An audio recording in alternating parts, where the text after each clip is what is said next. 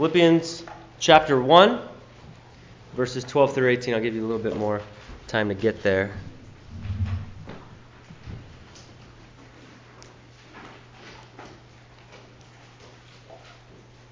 Philippians 1, verses 12 through 18. Paul writes, I want you to know, brothers, that what has happened to me has really served to advance the gospel, so that it has become known throughout the whole imperial guard and to all the rest that my imprisonment is for Christ. And most of the brothers, having become confident in the Lord by my imprisonment, are much more bold to speak the word without fear. Some indeed preach Christ from envy and rivalry, but others from goodwill. The latter do it out of love, knowing that I am put here for the defense of the gospel. The former proclaim Christ out of selfish ambition, not sincerely, but thinking to afflict me in my imprisonment. What then? Only that in every way, whether in pretense or in truth, Christ is proclaimed. And in that I rejoice. Let me pray for us as we begin our time studying the Word of God. Lord, we ask for your grace and your blessing upon us in this time as we look to your Word, God, your truth. We pray, God, that you would speak to us your truth, God, that we would have joy in your gospel. Lord, that we would worship you, that we would behold you, that we would live for you. Lord, I pray that I would not get in the way of your truth. But Lord, even speak through me, even in my insufficiencies. Lord, may you be glorified, we pray in Christ's name. Amen. Uh, years ago, uh, well, how many of you guys have been to Heartstone Bible Camp with us, summer camp? Okay, many of you guys. How many of you guys uh, ever went to Camp Koinonia with us for a kids camp? Not staff, not not adults, any of the students. Okay, Alex. Yes, you did. One, I think the last year, right? So it's been a long time since we've been there. Uh, but we used to go there uh, for, say, kids camp or even junior high camp. Um, it is really a wonderful campsite. Uh, I do love it. But one of the things that was, we, they did a lot of things different than we do at Heartstone. And one thing that they do every day at lunch, they call it mail time. And some of you staffers, you're smiling. It's like, I love that time. It is a good time. It's mail time, and what happens is it's really basic. Um, at lunch, the mail comes in, and usually there's like letters that have come in from your guys' parents uh, that like they write and maybe ahead of time or like that day, and they send it. You guys have ever received a letter in the mail? You don't even know what I'm talking about. Okay, yes. Not email, not electronic mail, real mail. Kind of like Katarine just sent to us, right? Uh, and so it was just like an update. It was really strange. Like it, literally for some, it would be like the first day at camp, Monday, and like the parents are updating their son, like, "Oh, we, you know, we miss you so much. So much has changed since you've been gone." You know, like they give like update. Like it's been like one day, like really, but they give updates like, "Oh, your sister Susie, like she's still eating her Honey Nut Cheerios, and you know, our dog Sparky, he's still barking at the neighbors." And it's like, yeah, of course, it's been a day. You know, like whatever. Like you're only gone for a week, but for some reason, like these letters I never got one as a, as a camper. My parents never sent me a letter. But everyone else in my cabin, even when I was a camper, I remember when they got a letter at mail time, like they'd go back to their bunk and like they'd read it and like see like, oh, like what's the updates at home? Like what's going on at home? Like they're like in this whole different world at camp, right? So like they want to know like like what's going on. Like even like now, even as we like read from Katarine, like we get updates and we're like, what's going on in her life? Like we want to know. If we were to get a letter from Dubon, which we haven't, we've never gotten a letter from Dubon uh, because he's in a highly persecuted area, and so that it's dangerous uh, for us to send letters back and forth. But if somehow we were to get a letter, let's say Voice of the Martyrs was able to to get a letter from him to us, that'd be incredible, right? Like how crazy would it be if all of a sudden we're like, this is a handwritten letter from Dubon. I don't know about you, I would be excited to read that, right? And to hear, like personally, what's going on in your ministry. Like, like what, what is happening? Like, we pray for you, but we don't know all the details of what's going on. So tell us. Like, we want to read it. Well, here in Philippians, we are reading the letter that Paul wrote to this church. Now, you wrote this to this church in Philippi. And Epaphroditus, he went to visit Paul, and now here he is. He's coming back to the church in Philippi, and he's returned with a letter from Paul. And they're like, yes! Like, we get to hear what's going on with Paul. And so the whole church is here to listen what Paul has written, what's going on with Paul. And the tone from the beginning of this letter already, if you've been here the last few weeks, it's just full of joy. And he starts off you remember from last week with a prayer, a prayer of love. Conveying first his love for them and then urging them to love one another more and more. And then after Paul's prayer for this church, he finally gives them a, a report of himself. That's where we are in verse 12. Now he's giving a report of himself. He's, he starts his report by letting them know that he's in prison. That's the beginning of his report to them. Now, at this point, they'd likely already known that.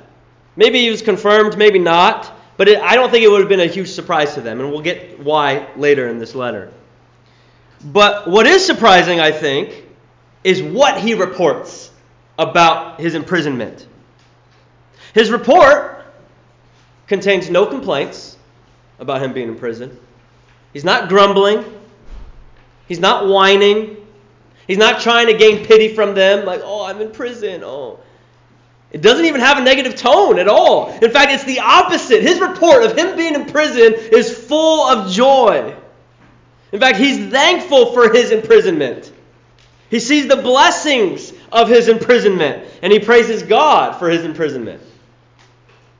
How can Paul be so joyful when he's giving them his report of his imprisonment? Well, like we looked at in just the first two verses, Paul can be joyful because he has a Christ centered perspective. And what we'll see tonight is that Paul can be joyful because he finds joy in the advancement of the gospel. Remember, I told you that this book is just full of joy, and we're going to find all reasons why Paul's joyful and why we can be joyful. And here tonight we're going to focus on that, that Paul can be joyful because he finds joy in the advancement of the gospel. Even though things have not gone according to his plan, even though he's in the midst of suffering, he can rejoice because he knows the gospel of Jesus Christ is being proclaimed. And in that he rejoices. So that's where we're going tonight. Our first main section is joy in the suffering, verses 12 through 14 joy in the suffering. Oh, it got cut off on the top. That makes me sad. I need to fix that. Every week I'm tweaking with it, and I thought I had it down, like like calibrated, like right in there, and now now it's not. I got to fix that. All right. First section. Paul's suffering led to the advancement of the gospel. We see that in verse 12. As we look at joy in the suffering, first we see that Paul's suffering led to the advancement of the gospel. Listen to verse 12. I want you to know, brothers, that what has happened to me has really served to advance the gospel. Do you see that? I want you to know, brothers, that what has happened to me has really served to advance the gospel. Now, what is it that happened to Paul? He says, I want you to know, brothers, what happened to me. What is it that happened to Paul? What the heck? Oh, there we go. So, digital issues. Oh, I knew I should stick with paper. Anyways, what's he? It could be referring to this that he's saying. Uh, what is it that, that has happened to me? This thing that's happened to me. This has served to advance the gospel. What? Well, maybe he's referring to his recent imprisonment, saying this imprisonment that I'm in right now has served to advance the gospel. Maybe. But it could also include the things that led up to this point. All the things that led up to this imprisonment, which would include a riot, which would include a prior two year imprisonment, which would include an appeal to Caesar, his life being threatened, being shipwrecked on his way to Rome, being under house arrest, and now having an impending trial. He could be all of this. He could be saying all of this that's happened up to this point has served to advance the gospel. Or it could be this current imprisonment. But whatever it is, it's clear Paul is saying this suffering, this suffering, whatever it is, has led to the advancement of the gospel. And he's going to explain how in the next couple verses. See, his hope and trust are in the Lord. He knows that God is a sovereign God. That even though this was not his plan, this is not Paul's plan, he knows that this is God's plan. See, when Paul drew up his plan for going out and for sharing the gospel, he didn't say, you know what?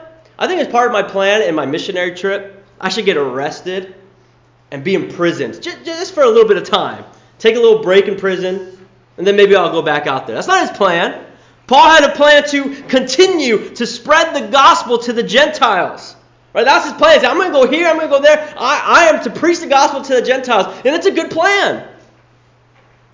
But God said, no. This is my plan instead for you to be imprisoned. I mean, how discouraging that must have been. How discouraging. You're Paul, and you're to be the apostle to the Gentiles. And God has called you, and God has gifted you. And you're going out and you're spreading the gospel. And you're on fire. And all of a sudden, nope, now you're in chains. You're in prison.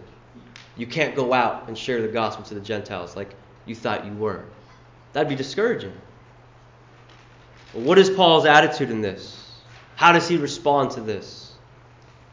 He views the suffering and his new circumstances as an opportunity.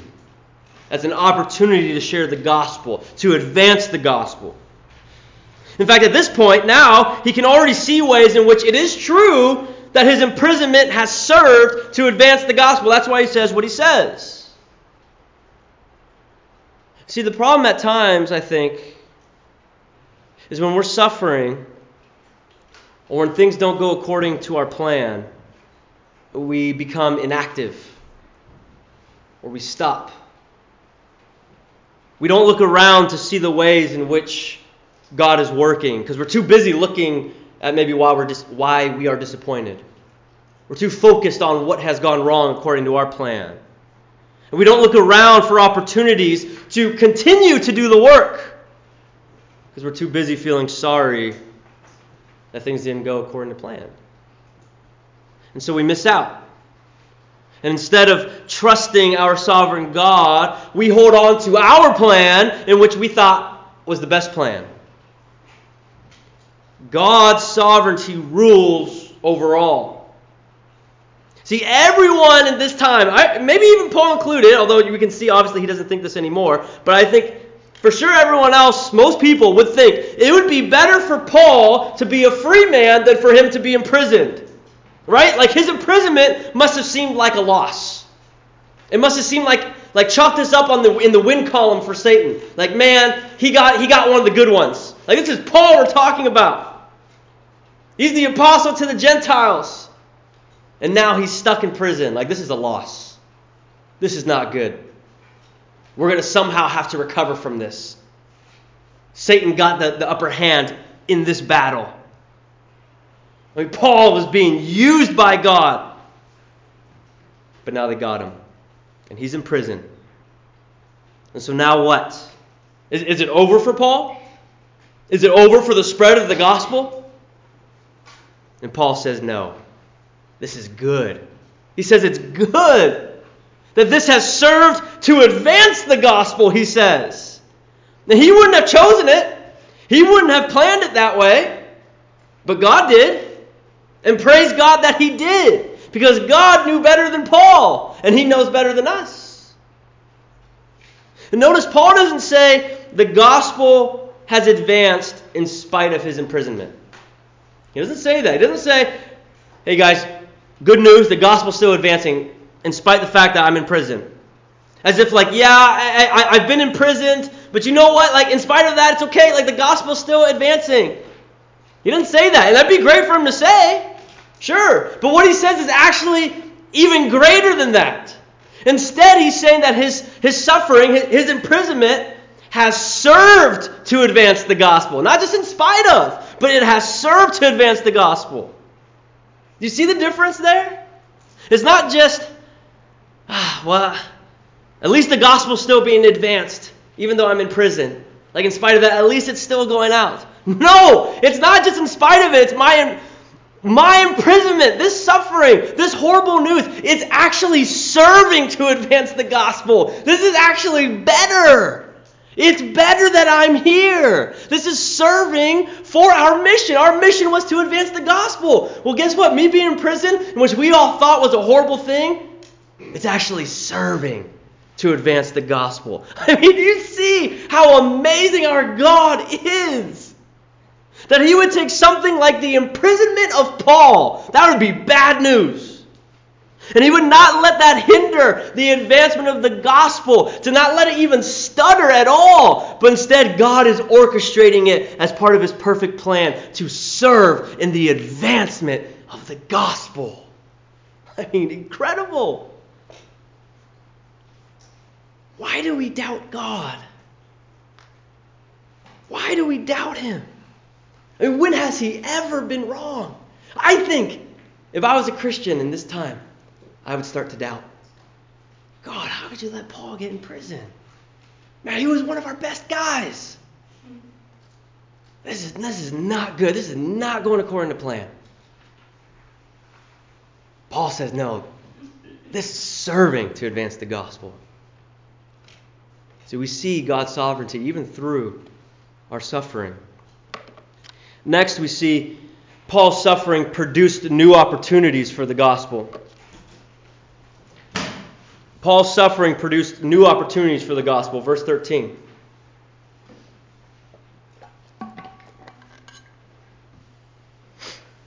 Listen what it says in verse 13. So that it has become known throughout the whole imperial guard and to all the rest that my imprisonment is for Christ. All right, Paul is now in chains. And specifically, what that means in chains is that in his imprisonment, there is a guard that is chained to him, attached to him by chain. Right? Like here I am, Paul, and then here's a guard that we are shackled together. And throughout the day, the guards would change. A new guard for the second watch, and then however long it was, and the third watch, and however long, then a fourth watch, and etc., etc., so on and so forth. It's changing of the guards. Now, Paul could have kept quiet, like probably the most of us would do, probably like I would do. Could just mind his own business. Maybe even complain a little bit about how unjust this is, how the shackles are hurting a little bit, how he's hungry, they're not giving him enough food, and just mind his own business. This is a guard. I don't want to talk to this guy. He's an imperial guard. But instead, Paul sees an opportunity for the gospel. He's thinking, here's someone who is chained to me. He can't go anywhere. Hey, let me tell you about Jesus. And we're talking for hours. You can't go anywhere. Oh, your shift is done? Oh, a new soldier. Hey, have I told you about Jesus? Yes, Paul, you have. Let me tell you again for the next four hours or however long it is, right? That's his mindset. That it just never stopped, is what I picture here. Why do I picture that? Because so much so it says that the whole imperial guard has heard about Jesus.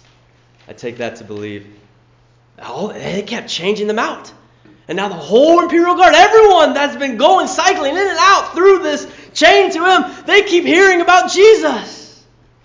See, Paul is consumed with the gospel. He is consumed with his love for Jesus Christ. I mean, one could easily be in a situation and think, man, I, I wish I wasn't here. This is so stupid. I, am supposed to I'm supposed to be out there. I'm supposed to be proclaiming Christ. I'm supposed to be preaching the gospel. I'm not supposed to be in here. Oh, I can't wait for this trial to be done. I can't wait to be free so I can go back to preaching the gospel. That would be very understandable for him to think like that. But Paul has the mindset of, no, wherever I am, I am preaching the gospel of Jesus Christ. Whether it's out there as a free man or whether it's in here in prison, I'm preaching the gospel of Jesus Christ. And he recognizes that he has a unique opportunity that he would have, have never have had if he were not imprisoned.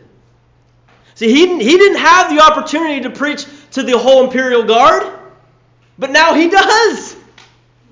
Even if they don't want to listen, they have to. And he took that opportunity and he made the most of it. We'll see later, I believe, there are those who came to faith because of it. Let me ask you if you're a Christian here today. Do you see God's sovereignty as to where you are right now? Do you see that as an opportunity to serve for the advancement of the gospel? Do you see the unique opportunity you have to proclaim Christ where you are right now? Where you are is no accident. The circumstance that you are in is God ordained. The places in which you go, the people in who you see, it's all part of God's sovereign plan. Are you advancing the gospel to those people? Maybe you feel like you are in chains where you are. Maybe you feel like at your job or at your school or in your family or with your friends, there's no opportunity for the gospel. You feel like you're tied down, like you're in chains. Let me assure you of this that these circumstances have been given to you by God. They've been orchestrated by God. They are part of His sovereign will. And the same God desires for you to proclaim His gospel. Will you bear witness to Jesus Christ where you are? Do you struggle to share the gospel with others? Do you struggle to prioritize Jesus Christ in your speech to others? Is it hard to share the gospel with non believers? And there are many reasons of why this may be, of why it may be difficult to do so. But let me at least suggest this. Maybe it's difficult to speak of Jesus to non believers because you don't even speak of Jesus to fellow Christians. Maybe we need to start by prioritizing Jesus in our speech to one another, to our friends, to other Christians.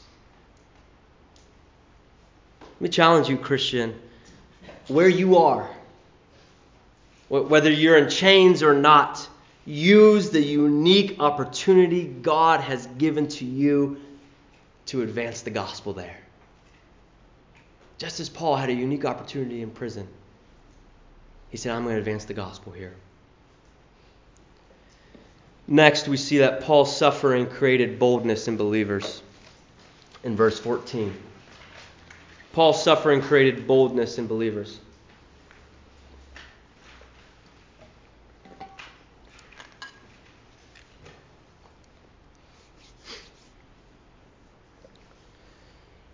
Not only is Paul's imprisonment affecting non believers in the imperial guard, as we just looked at, but it's also affecting believers as well outside of prison. That other Christians are hearing of Paul's imprisonment and they are now proclaiming Christ more boldly. Look at verse 14. And most of the brothers, talking about other Christians, having become confident in the Lord by my imprisonment, are much more bold to speak the word without fear. Now, this letter that he's writing is believed to have been written around 61 AD, which would be right in the middle of Nero's reign. You guys know Nero? For those who are familiar with Nero, you know that he heavily persecuted Christians. Nero did. He was known for hanging Christians in his garden and lighting them on fire as torches to provide light for his garden. That's what he did to Christians. That's who's reigning, who's in charge right now. So there's no doubt that there were some Christians who may have been more quiet in their evangelism in the Roman Empire. Maybe you would be. I don't want to be a torch in this guy's garden.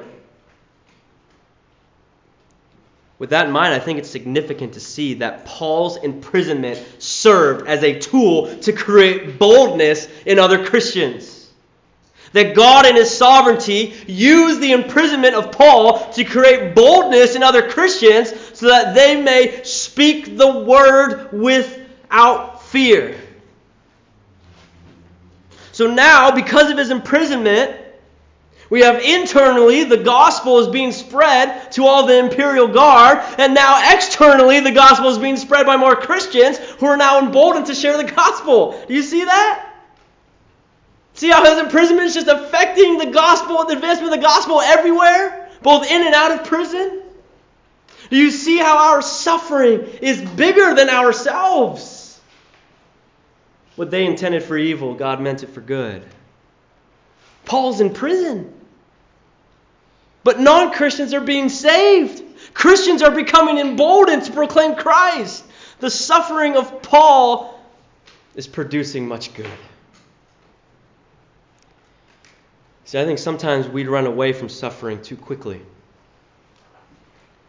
Instead of living for Christ despite the suffering that it may produce. And as a result, we miss out on the many blessings that come with suffering. Sometimes the fear of suffering prevents us from proclaiming Christ. Can you relate to that? I don't want to proclaim Christ to my friends for the fear of what they might say, for the fear of what they might do, how they might view me. Christian, will you be bold and speak the word without fear? Why is it that we can be bold with so much, with so many other things in life? That we can be bold about our favorite sports team. We can be bold about our preferences. We'll let everyone know about our preferences. We can be bold in how we speak to our parents. I'm shocked sometimes about how I hear you guys speak to your parents. We can be bold how we speak to our friends, how we speak to our coworkers. We're bold in that. We're bold in many things. Why is it so hard to be bold when it comes to talking about Christ? Christian, is he not your everything? Is he not your greatest love? Will you proclaim him? Will you proclaim Christ? Will you be bold to speak the word without fear? They heard of his imprisonment, and that emboldened them. You know, when we read Jesus Freaks, we read Jesus Freaks once a month. I hope it emboldens you. We don't just read it to read a story. I hope it emboldens you. Guys, those people we read about in Jesus Freaks, those are real people. Literally, these are people who are literally given their lives for the sake of Christ. Real people with real families who really died in these ways for the sake of Christ. And I hope that as you hear those stories, they embolden you to proclaim Christ. That you can say, wow, I, I share the same spirit that they had in their heart. I proclaim the same gospel that they proclaim. I live for the same kingdom that they live for. And they gave their life for Christ. I think I can give my reputation up. I think I can give up a little discomfort. I think I can give up a little awkward moment with my friend. Will you be emboldened to proclaim Christ? Well, we've seen the joy and the suffering, but now let's look at the joy and the proclamation, verses 15 through 18. The joy and the proclamation. The first thing that we see is the motive behind the proclamation. 15 through 17, the motive behind the proclamation.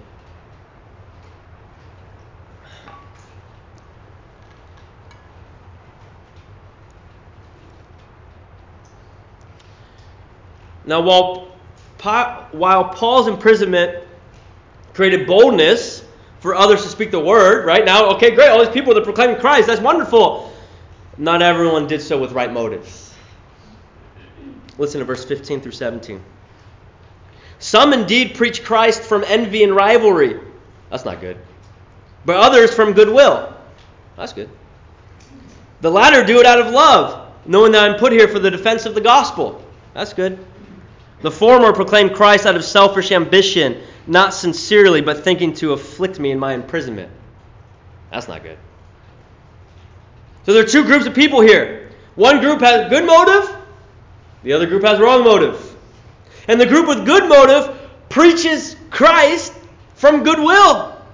They see that Paul is in prison because of preaching the gospel, and they see he cannot preach in public like he previously was. Paul used to be out here in the streets preaching. He can't do that anymore. He's in chains. And so they decide to pick up the mantle.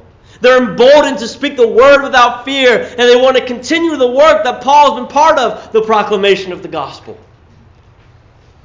You see, they see. They see that there's a hole, they see that there's a need in the ministry. And so, with boldness, they fill that need. They proclaim Christ. Side note here how do you respond when you see a hole, when you see a need in ministry? How do you respond? Do you wait to see if others will fill it? Does fear prevent you from stepping in? Because likely it will require sacrifice. Likely it will require risk. Do you have joy in the proclamation and advancement of the gospel that you can say, here's a need, and so I will fill it? Because I have joy in the advancement and proclamation of the gospel. See, this group saw a need. And so they stepped up. And they did so with good motive. They did so out of love. Now, the other group, they also proclaimed Christ, but they did so out of envy and conceit and out of rivalry. They did so seeking to afflict Paul in his imprisonment. Now, how it would afflict Paul in his imprisonment is unclear. Maybe the fact that, that more people are out there preaching the gospel, that, that somehow that would affect the uh, authorities' treatment of Paul and his impending trial. Like, oh, look at what you've done, Paul. Now all these people, the gospel keeps spreading, so maybe that's going to affect in a negative way Paul's impending trial. Maybe that's why people were proclaiming the gospel. Maybe they sought to take advantage of Paul's absence and assume his status. Now that he's bound in chains, like, oh, I, kind of like that, that popularity he was gaining. Now, now that he's out of the picture, let me step in and kind of take the top rank. Let me be popular. Maybe they sought to make him jealous as they're able to preach and he can't because he's in prison. And he just wants to preach out there, but he can't. Oh, look, Paul, you can't. You're in chains. God must not be happy with you, but look at me. I'm out here. I'm preaching. To get at him. It's not clear what they were seeking, but it's clear that their motives were bad. Because it was done so out of envy, rivalry, to afflict him. Now, I think we need to recognize that this group, while they had bad motives, I believe that they were in the faith. I believe these were Christians. Notice Paul doesn't address them like he addresses the Galatians. He's, he's not condemning them for their false doctrine. He's not saying, you know, I don't think these, these are Judaizers or, or false teachers that are preaching a false gospel. He's not condemning them for that. He's not condemning them for a false gospel. These guys preached and proclaimed Christ. It's their motive that he addresses. So let this be a challenge to us to evaluate our own motive and our own mindset towards ministry and towards others in ministry? Is there jealousy and envy in your heart towards others in ministry? When you see them succeed, do you grow bitter? Do you compare yourself to others and, and, compete with them in ministry? In fact, maybe the only reason why you want to step into a ministry is so that they don't, so they can't. Maybe you like to be seen by others and you want the praise from others. And so you serve to be recognized. Do you serve in ministry so you feel good about yourself? So you can compare yourself to others and, and say that, that you're a better Christian than everyone else because here you are serving? Do you serve in ministry so that God is happier with you, so that He's pleased with you? Instead of resting in the unchanging love of God and the fact that He's already pleased in you because of what Christ accomplished on your behalf. What are your motives in serving and proclaiming Christ? Well, may we have joy in ministry. May we have joy in the proclamation of the gospel. And may we have motives that are good and Christ honoring, that are done so out of love. Well, lastly, we see to rejoice in the proclamation of the gospel, verse 18. Rejoice in the proclamation of the gospel.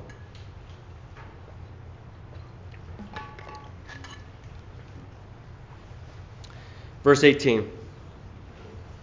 What then? He's just saying, like, look, man, these people are proclaiming Christ, some good, but some bad. Like, some are doing it with envy, rival. Like, they're trying to get at me. So what then?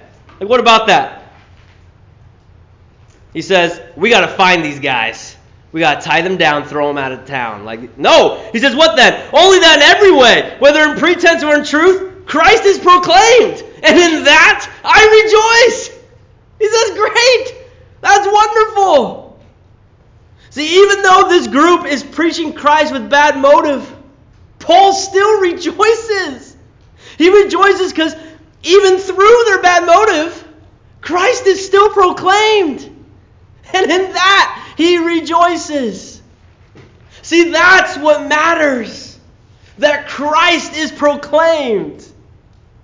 That's what we rejoice in that Christ is proclaimed. Now, there are some who teach a false gospel. We don't rejoice in that. No. In fact, he addresses that, remember, as I said, in his letter to the Galatians.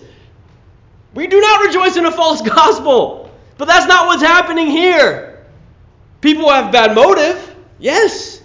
People are trying to afflict Paul in this. Yes. But they are preaching Christ. He's proclaimed. So praise God. Do you see what matters here? It's, it, it, it's not the one who's proclaiming it, but it's the one who's being proclaimed. That's what matters. Let the glory of Christ be your main concern. Let the glory of Christ be your passion. Paul cared more about Christ's glory than his own glory. Could Paul's status have gone down because of this? Certainly. He's in prison. He's not out on the streets. Meanwhile, all these other people, they're out there and they're doing the work that Paul wishes he could do. Paul could have been like, oh, these guys, they're not even, they're trying to get it, they're doing it for all the wrong reasons. These guys are horrible. No, he says, praise God, Christ is still being proclaimed. And I rejoice in that. Do you have a passion for the glory of Christ?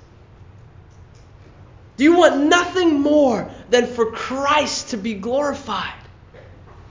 Even if that means you don't receive any glory, you don't receive any credit. Even if that means others receive the credit instead of you. Praise God that Christ is being glorified. That's our goal. That's our passion. Do you rejoice in the proclamation of Christ? When others are proclaiming Christ, when others are sharing the gospel, when, when, when others are sharing their testimonies, like in a couple weeks in the baptism service we're going to have, do you rejoice in that?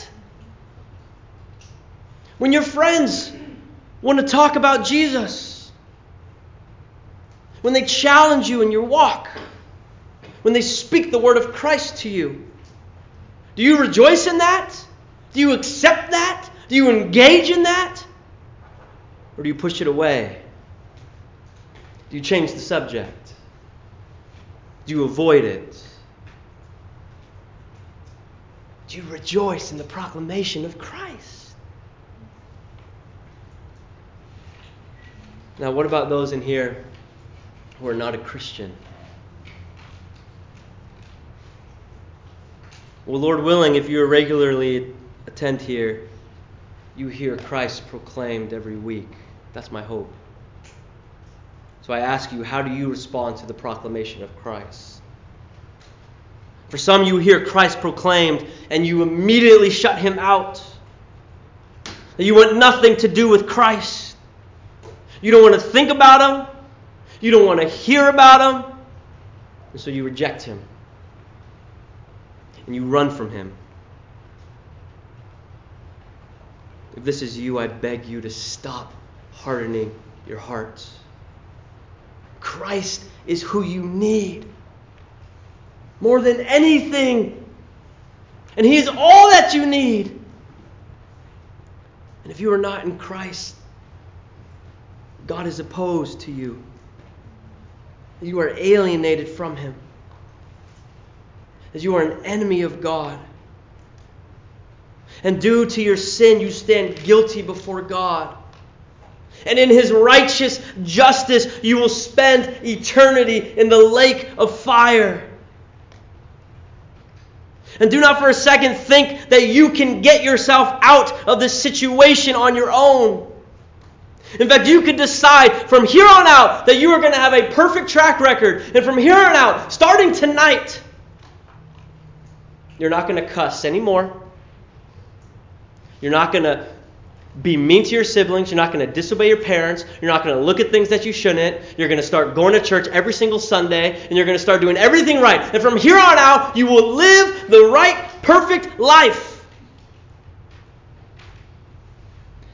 In the end, you will still stand guilty before God because you've already broken His law. And you still possess a heart of stone. You are still spiritually dead. But then enters Christ. And this Christ, this Christ whom we proclaim, this Christ who knew no sin became sin so that we might become the righteousness of God. This Christ is God. He is God the Son, the second person of the Trinity, and He added humanity to Himself. And He lived a perfect, sinless life. And He became the sacrificial lamb and died in our place. And it doesn't end there, but he rose from the dead, conquering over sin and death, and he is coming back again to reign. And in Christ, this Christ, we have salvation. In Christ, we can be washed clean, spotless before God. And this is a free gift of salvation found in Jesus Christ. And it is by grace, it is unearned, it is through faith. Faith in Jesus Christ alone. If you are not a Christian here, I ask you, will, will, you continue to reject Christ? Will you continue to reject Him and the free gift of salvation found in Him? Or will you rejoice in Him and will you fully place your faith in Jesus Christ and repent of your sins, and be saved. May we rejoice in the proclamation of Christ. And if you're a Christian, may we be participants in the proclamation of Christ.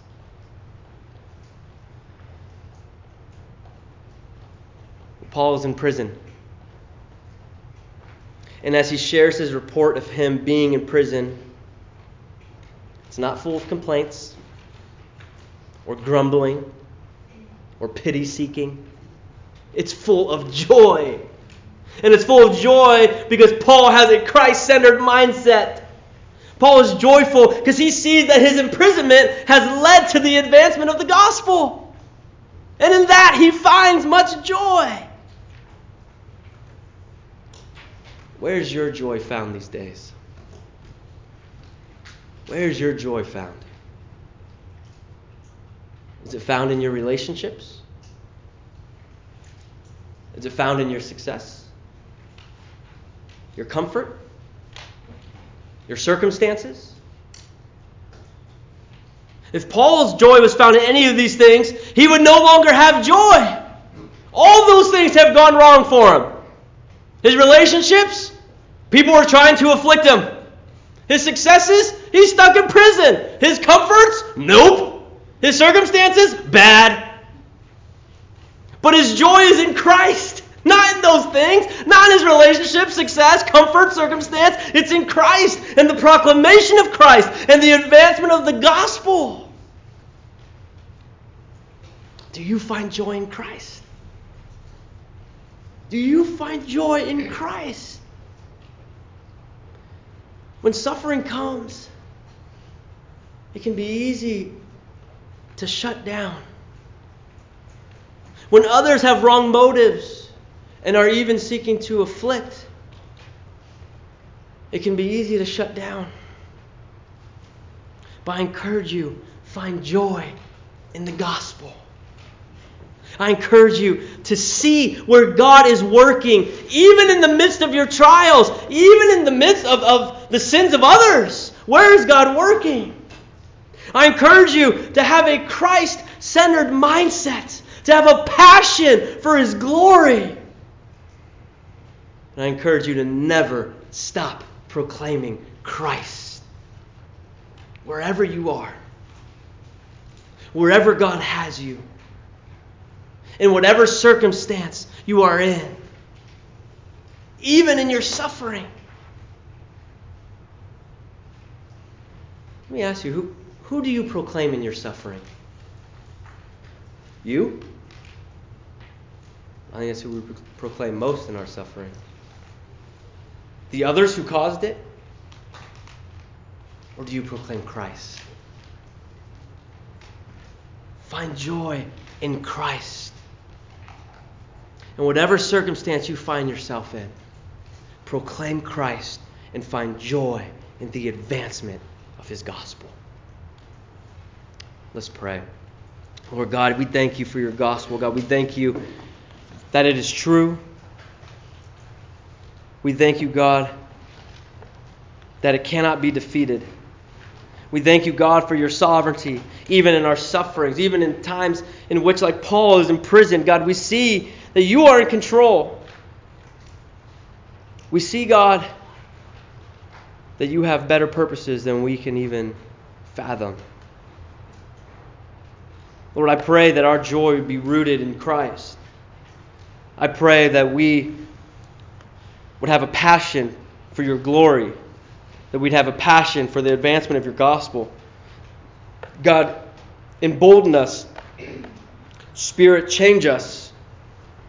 That we would not have a heart of timidity, that we would not have a heart of fear, but God, that you would light a fire in us as we go out and speak to our friends, as we speak to non believers, that we would not be overcome with fear but that we would be overcome with a joy and a passion for your glory. Lord, give us opportunities to speak boldly of you and give us the strength to walk through it. And God, for those in here who have not bent their knees to you, I pray most of all that as Christ is proclaimed, they would not harden their hearts. God, would you soften their hearts? Give them new hearts. Breathe new life into them, that they may hear the proclamation of Christ and turn to Him in faith and repentance. For your glory, we pray in Christ's name. Amen.